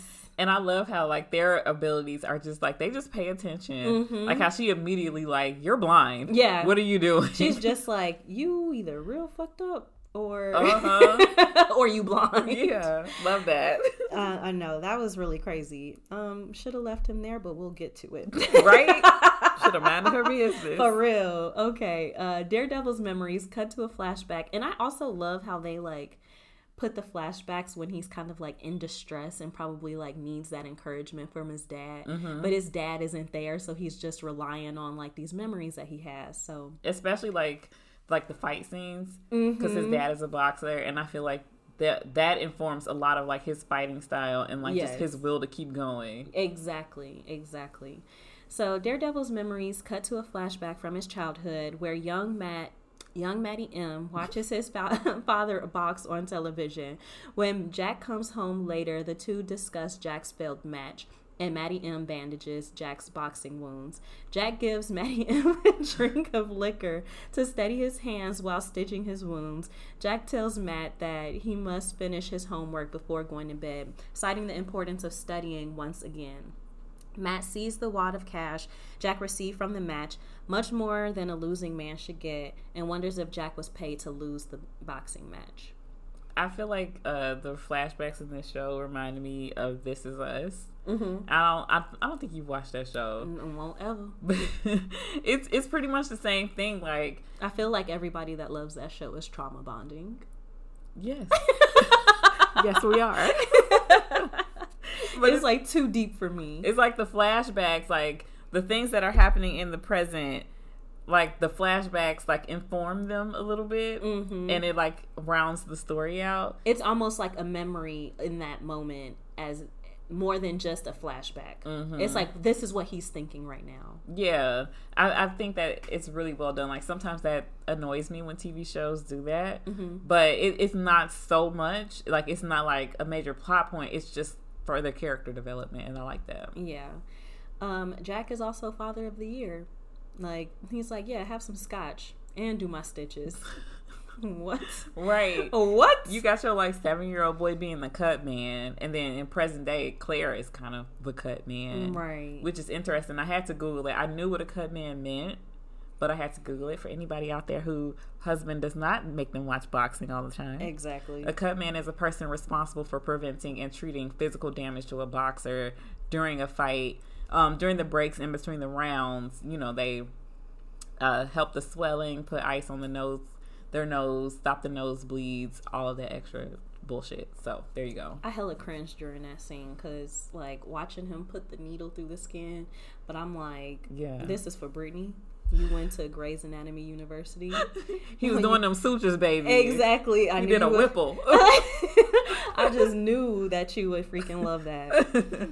All right, so back in the present, Karen Page sets up her desk at Nelson and Murdock's law office late at night. Foggy enters and the two chat. Foggy convinces Karen to stop working and go out with him for a drink with Matt. Foggy is me when I'm home alone, singing, and like no, no one can hear me. Whole time my windows all the way open. Neighbors probably pissed. Unfortunately, Matt can't make it as he currently remains under Claire's care. When that would be a really good name for a urgent care. Under Claire's care. when he comes in, uh, well, when he comes to, Claire runs through all the wounds Matt inflicted. She says that she's something like a doctor, but says the less Daredevil knows about her, the better. Daredevil thanks her for her help. And she said that her name, she's like, she said, she's like, oh, my name is, and you know, she was in Rent. And I was like, they call me, they call me, me, me. Super cute. I like that she does this. I'm assuming that she's probably just like the hood doctor. Right. People can't afford mm-hmm. health care and things like that. They come to need stitches. Yeah, you bring your baby to get your stitches from Miss Claire down the hall. Because why would he come and get her? Right. Why wouldn't he just be like, I'm gonna call 911? Yeah. Unless she was, unless she already kind of set that precedent. Like, oh, you can bring your wounded to me. Mm-hmm. But she probably only meant like stitches and band aids and like what to do if your baby got a cough. Right. Not dudes half dead in a dumpster. Shit, and that's probably another commentary on American society Mm-hmm. because this is not like a thing. Like my sister in law is a phlebotomist. She works in a hospital. When my kids have something go, I'm calling her. When they got COVID, I was like, my kids got COVID. What should I do? She Right. almost like a nurse. I don't want to go to the doctor because then I gotta pay money. I'm broke. exactly. I I would just Google things. America. Right. Actually, one of my other best friends is like a nurse too, and she's in school to be a doctor. So I'd probably be like, Ashley, what should I do? Mm-hmm.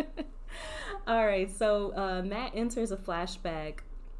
A flashback from when he was in the hospital right after he went blind. His enhanced senses started kicking in, causing him to panic, but Jack is there to soothe him.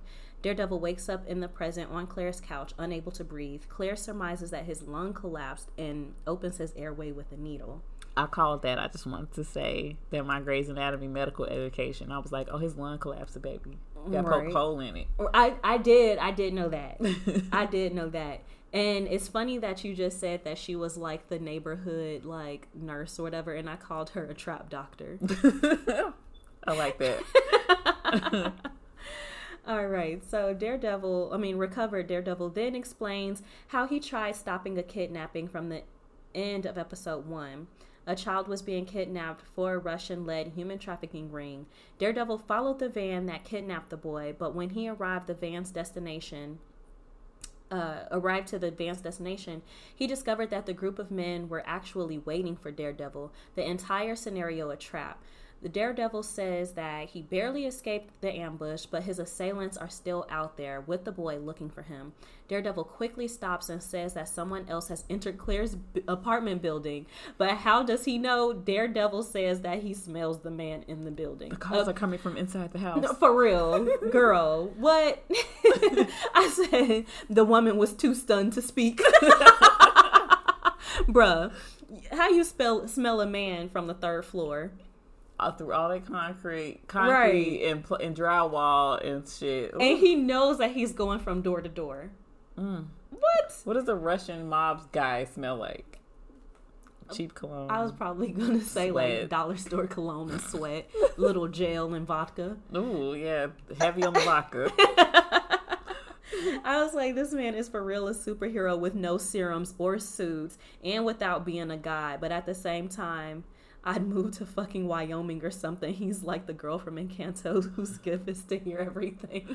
Man, I would definitely the way Wanda was in that little cabin in the woods. That's where I would I would be at. You smelling people? You no. can, you can, no. no. Because like every now and then my smell, like, cause I don't have that really good like sense of smell, but every now and then, like it's super high, and I'd be like, "Yo, does this place always smell like this?" Man, if it's anything like being pregnant and you get a whiff of something and then now you want to throw up, I throw up all No. the time. I just move to the middle of nowhere and just be like, I don't want to hear nothing. I don't want to smell nothing. That's like sensory overload. yeah.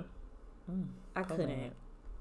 All right. Matt then flashes back to his childhood where he studies Braille in the gym while Jack trains in the boxing ring.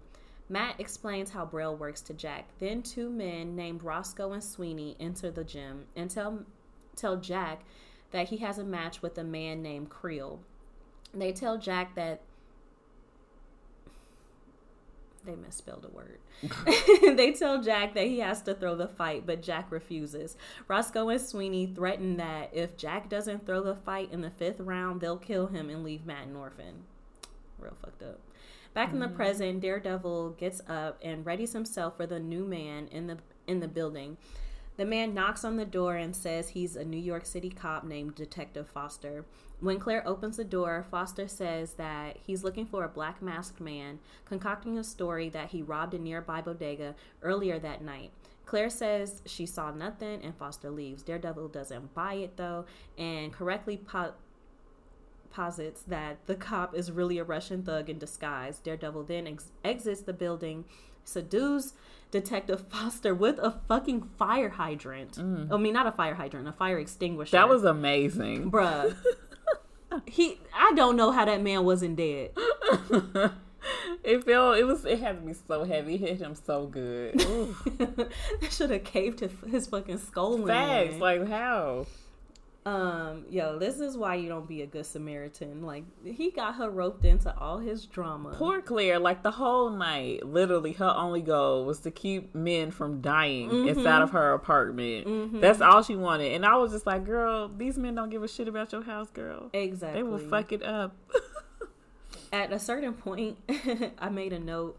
I was like, I forgot. I completely forgot I was supposed to be taking notes because I think that was my last note for a really long time. that, that was the hard part about watching this show because it's, it's so, so captivating. good. It's so good. I was just into it, and I was like, "Oh yeah, I'm watching this for a podcast. I should probably take some type of notes or something." Right.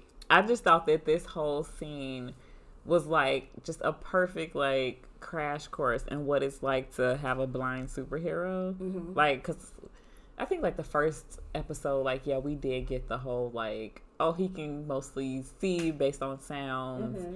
and he does the whole like heartbeat thing. But this episode, we get so much more like him smelling people through the fucking building and then the whole like fire escape thingy like the heart like every i don't know we're we're kind of like claire and we're watching him do these amazing things and we're just like but you're blind But like, how though? what is happening right now i feel like that's how she was this whole episode like but wait wait you're blind. you're blind what do you mean you can smell him and you know that he's lying And- Are- yeah. what are you talking about right now Mhm. it was great Yeah, I love it.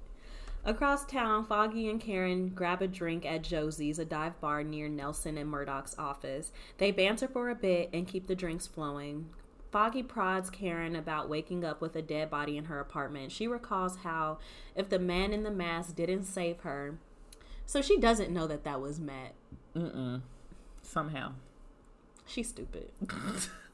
I'm like, your mouth look real familiar. right. Y'all about the same height. You don't really disguise your voice too much. Exactly. Um, all right. She recalls how if the man in the mask didn't save her, she'd be dead. Karen says she doesn't see the city anymore. All she sees are dark corners and threats. Girl, you should have saw that before. Facts. You in New York. What if she I- thought she was in Calabasas? I live in Glendale, and all I see is fucking dark corners and threats. Every day, like yesterday, we were packing to move, and Prince like came in and just like sat down, and I was like, "But did you close and lock the moving truck?"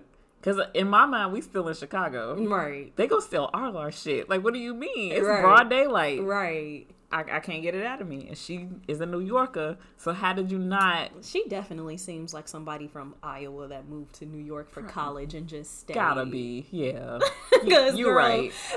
how are you not seeing these threats? Right. You live in a place called Hell's Kitchen. That don't sound like a fun place to be. Don't sound like rainbows and unicorns. No. All right, girlfriend. All right. so Foggy tries comforting her, says saying that Hell's Kitchen is full of decent people. He comforts her, and the and they decide to stay out for the rest of the night. Excuse me. On the roof of Claire's apartment, she and Daredevil tie the unconscious Russian thug up. Claire tries to oh tries asking about Daredevil's unique abilities, but Daredevil interjects and asks why she'd help a masked man in a dumpster. Claire explains that recently during her shifts in an emergency room, a number of injured men have come in and claimed that they were thrashed by a man in a black mask. She says that Daredevil's reputation is spreading fast in Hell's Kitchen, so when she found him in the dumpster, she knew he was the vigilante the wounded ER patients described. I want to get thrashed by Girl, by Matt Murdock. girl, Maddie M could get it. Okay. I like this scene and um how when they I don't know if we've gotten to that part yet when they um interrogate the Russian guy, she's wearing Right. all white Uh-huh. and he's wearing all black. Yeah. I got it. I got the symbolism.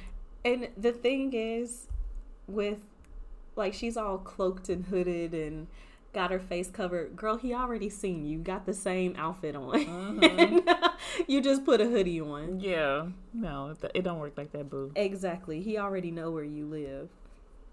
All right. So uh, Matt has another flashback to his childhood home.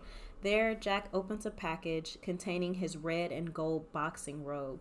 They talk about never quitting and the importance of always getting back up. Jack then calls a bookie and bets on himself to win the boxing match against Creel.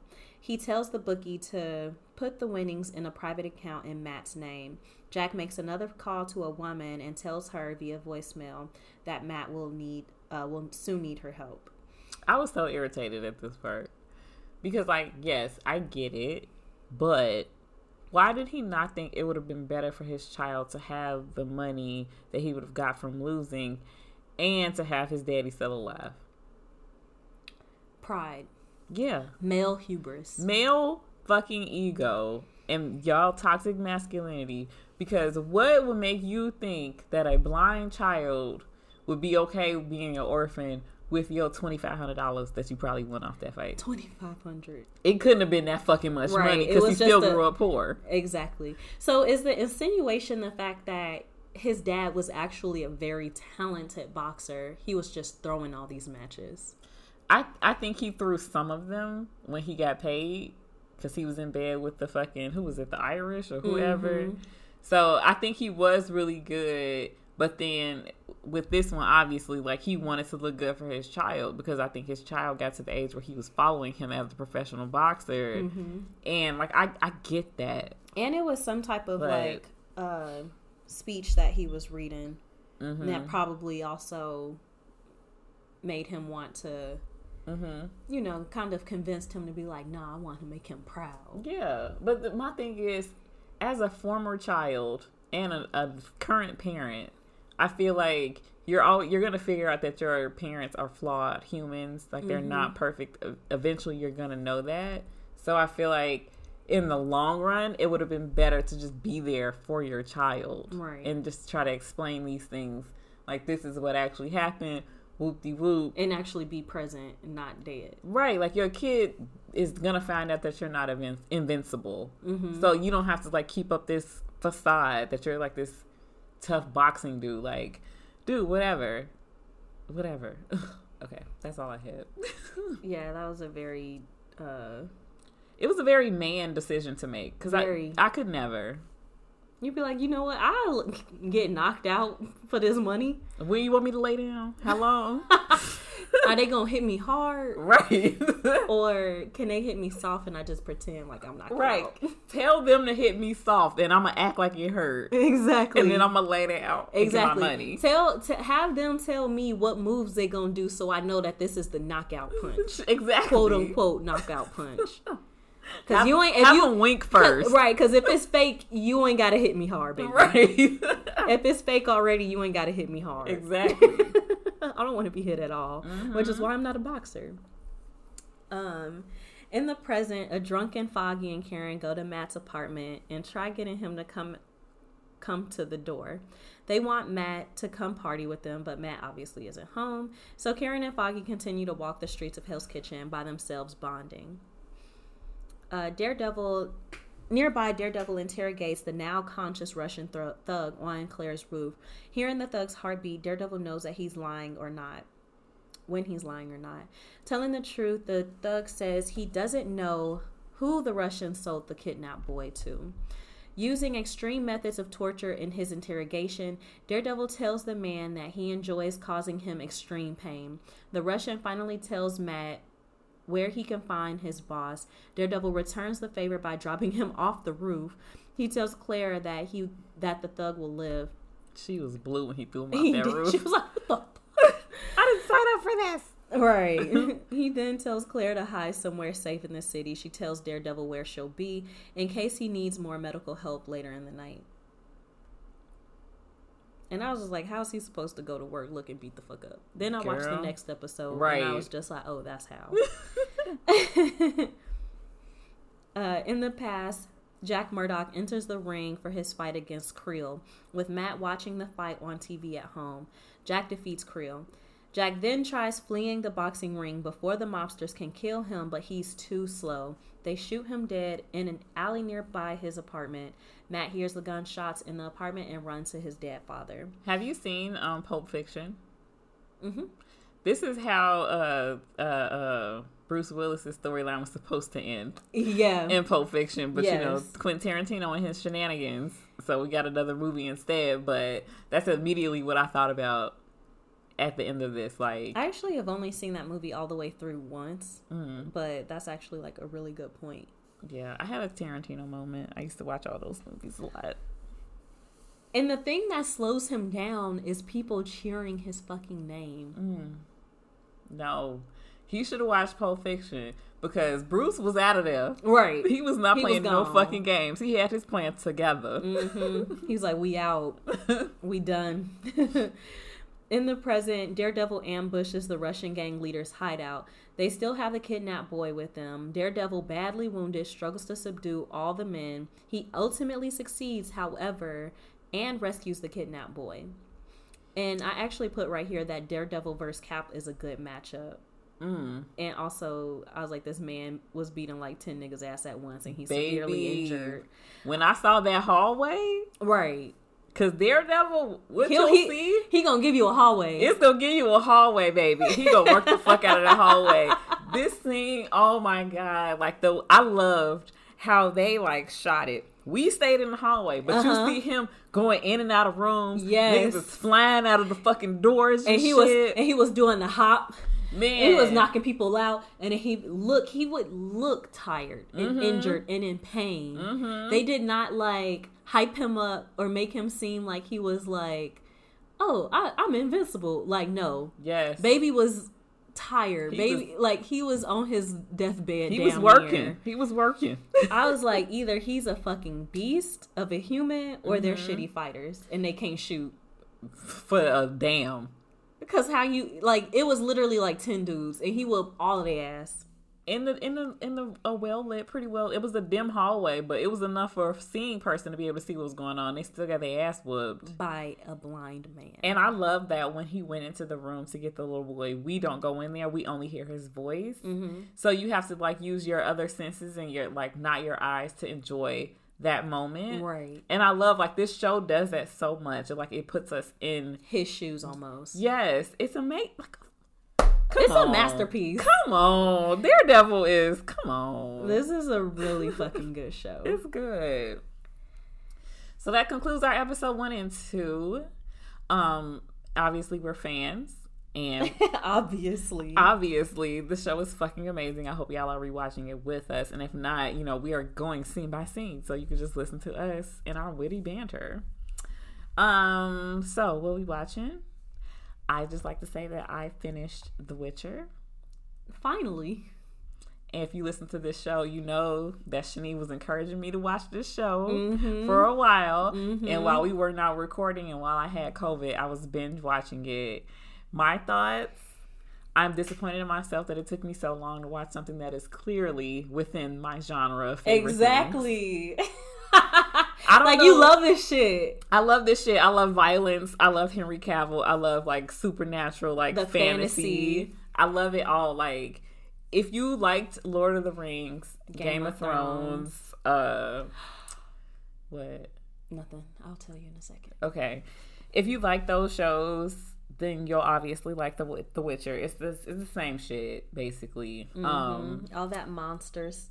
I think Geralt is an amazing father. Um, he's a great guy. I enjoy him and all his him grunts. to be my daddy. Facts.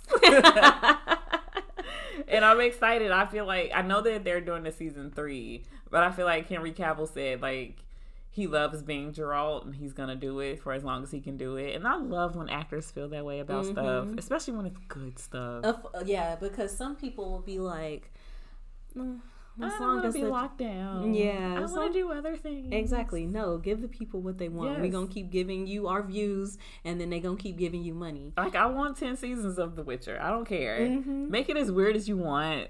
Take your time. I'm gonna still watch I'm it. gonna still be there. Um, what I was gonna say is, you mentioned Lord of the Rings, and I saw. Did I send it to you? The graphic for the pow- the Rings of Power. Mm-hmm. So that's gonna be coming out in September second, year. 2022. Come on. Yes. So, all right. So what I'm watching, girl, I've watched so many things in the past couple weeks. Ooh, okay. Only Murders in the Building. Could not recommend that show enough. If you like mystery shows, like um, like murder mysteries or anything like that, the Who Done It's, Mm-hmm. so good. I do not know how they made a TV show with Steve Martin, Martin Short, and Selena fucking Gomez and made it work. Random. And then Jan from the not Jan from the office. Her name is Jan in the show, but Holly from the office mm-hmm. is in it too. Mm. And the show is so damn good. Mm. I wish I could have binged it faster, but It's one season, like a full season. it's, yeah, it was. It came out like the first season was like it came out in like August or something, Okay. and they're working on the second season now. No. The show is amazing. I might wait till the second season to come out because that really worked out for me with The Witcher. Because I know, like, didn't The Witcher, like, the first season come out like a long ass time in like ago? 2022? I Yeah. mean in 2020. Yeah. Um, but yeah, it's a really funny show. Did you look at that TikTok I tagged you in about that new murder show that's on Netflix? Which I, one? I can't remember what it's called, but it's a um, it's kind of like an impromptu like murder show. Yeah, I put it. To, I added that to my list. I want to watch that too. Um, Alexis from Schitt's Creek is in it. Mm-hmm. I so I'm like I'm a, I put that on my list of things to watch. I've also just been like as a feel good show. I've been watching um Cheer season two Mm. because it's a cute show and I'm like don't really have to rush to watch it. Nobody's really talking about it. Yeah, Euphoria weekly. yeah, I'm caught up on Euphoria. Whoo, Cal was reading the fuck out of them. I went and I told my husband, I was like, I just hope that you don't have a double life. That you're not telling me. Just tell me now. Exactly. Because that is torture. I kind of felt bad for Cal. I did like, too, which is really weird because he is not a good person. He's not a sympathetic character at all. But w- with that flashback, um, spoilers for season two of Euphoria, all four episodes. Yes. Um, he was. I think he was really ready to be gay. Yeah. He was ready to come out, and then here she come with this damn baby. and then he was forced into a life that he didn't want to live. Yeah, I, I felt bad about that. And this is okay. I think we've had this conversation before. I feel like a lot of America's crime and problems are tied to the fact that we were built by religious people and it is a very repressive society. Yeah. And if people were allowed to just be who they are, they wouldn't be these angry little shits. mm-hmm. And if you like, if there was no shame in certain things, I don't think that there would be nearly as much violence. Oh yeah, he probably would have. They probably all would be happier people Mm-hmm. had he been able to live in his truth.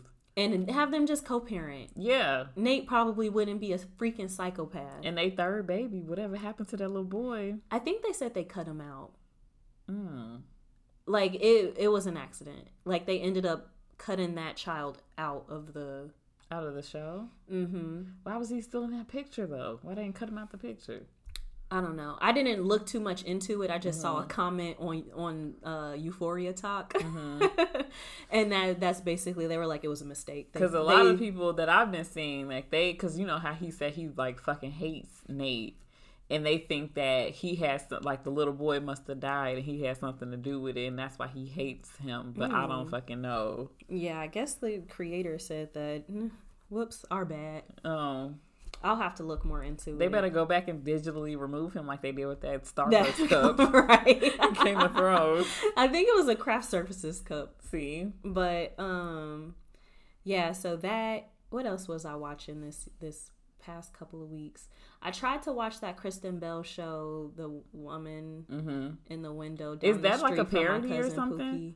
Yes. I've never seen her in anything serious, so I was just like, Exactly, and that's why I was confused. And it was a lot of aspects of the show just like from the first like 10 minutes of it, I was just like am I supposed to take this seriously or not? Mm, It kind of reminded me of that show um American Vandal. mm-hmm. Did you ever watch that? No. It was a mockumentary, but it definitely seemed like a documentary. And I was like, Oh. is this real? It, it, it was like, it made me question a lot of things. And that show, even for satire or parody, is not good to me. Oh. And I'm like, I'll finish it on my own time just because I did start it, but mm, Mm-hmm. I couldn't get into it. Mm. So I'm like, I, I, have- I have been watching a lot of things. That's good. I yeah, I've pretty much in my free time I've only been watching Euphoria and The Witcher.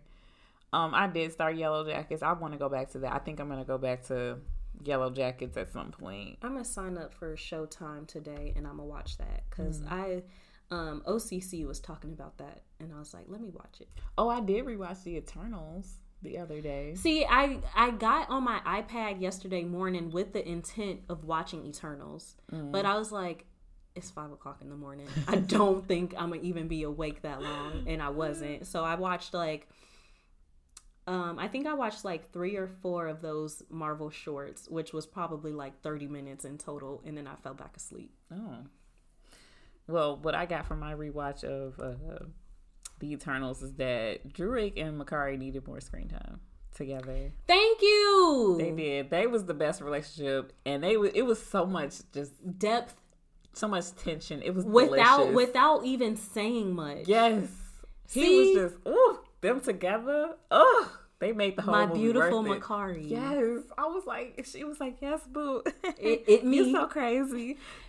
See, now you see what I meant. I'm like, it was characters that deserve more screen time. oh yeah, for sure. And I was just like, I, I don't care about these people. I care about these ones that you're not giving no time to. Mm-hmm, mm-hmm. Yeah, they better not put Makkari on the ship the whole time in the next Eternals movie. Or I know we need her. riot. We need her.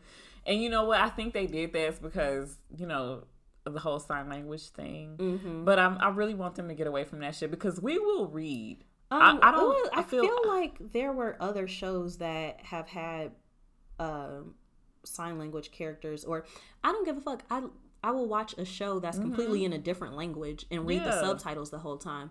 So if you're talking about, or if you're trying to cater to the dumb audience, fuck Mm. them. Yeah, us over here we like to read, so put the subtitles on the screen. I don't, care. I want to learn sign language anyway, so It is definitely on my bucket list. Go ahead, put her on there.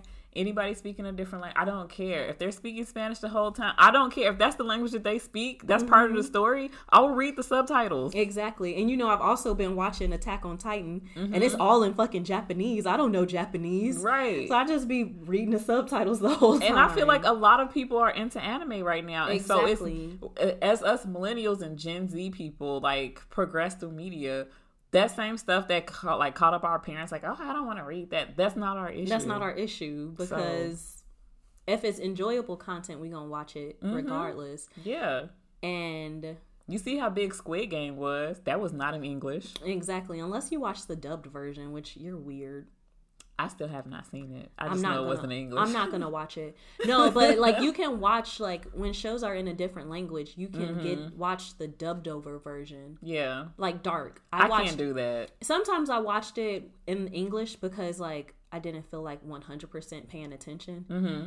But I prefer to listen to it in the native language and then just read the subtitles because Yeah. the voices never match the characters. Yeah.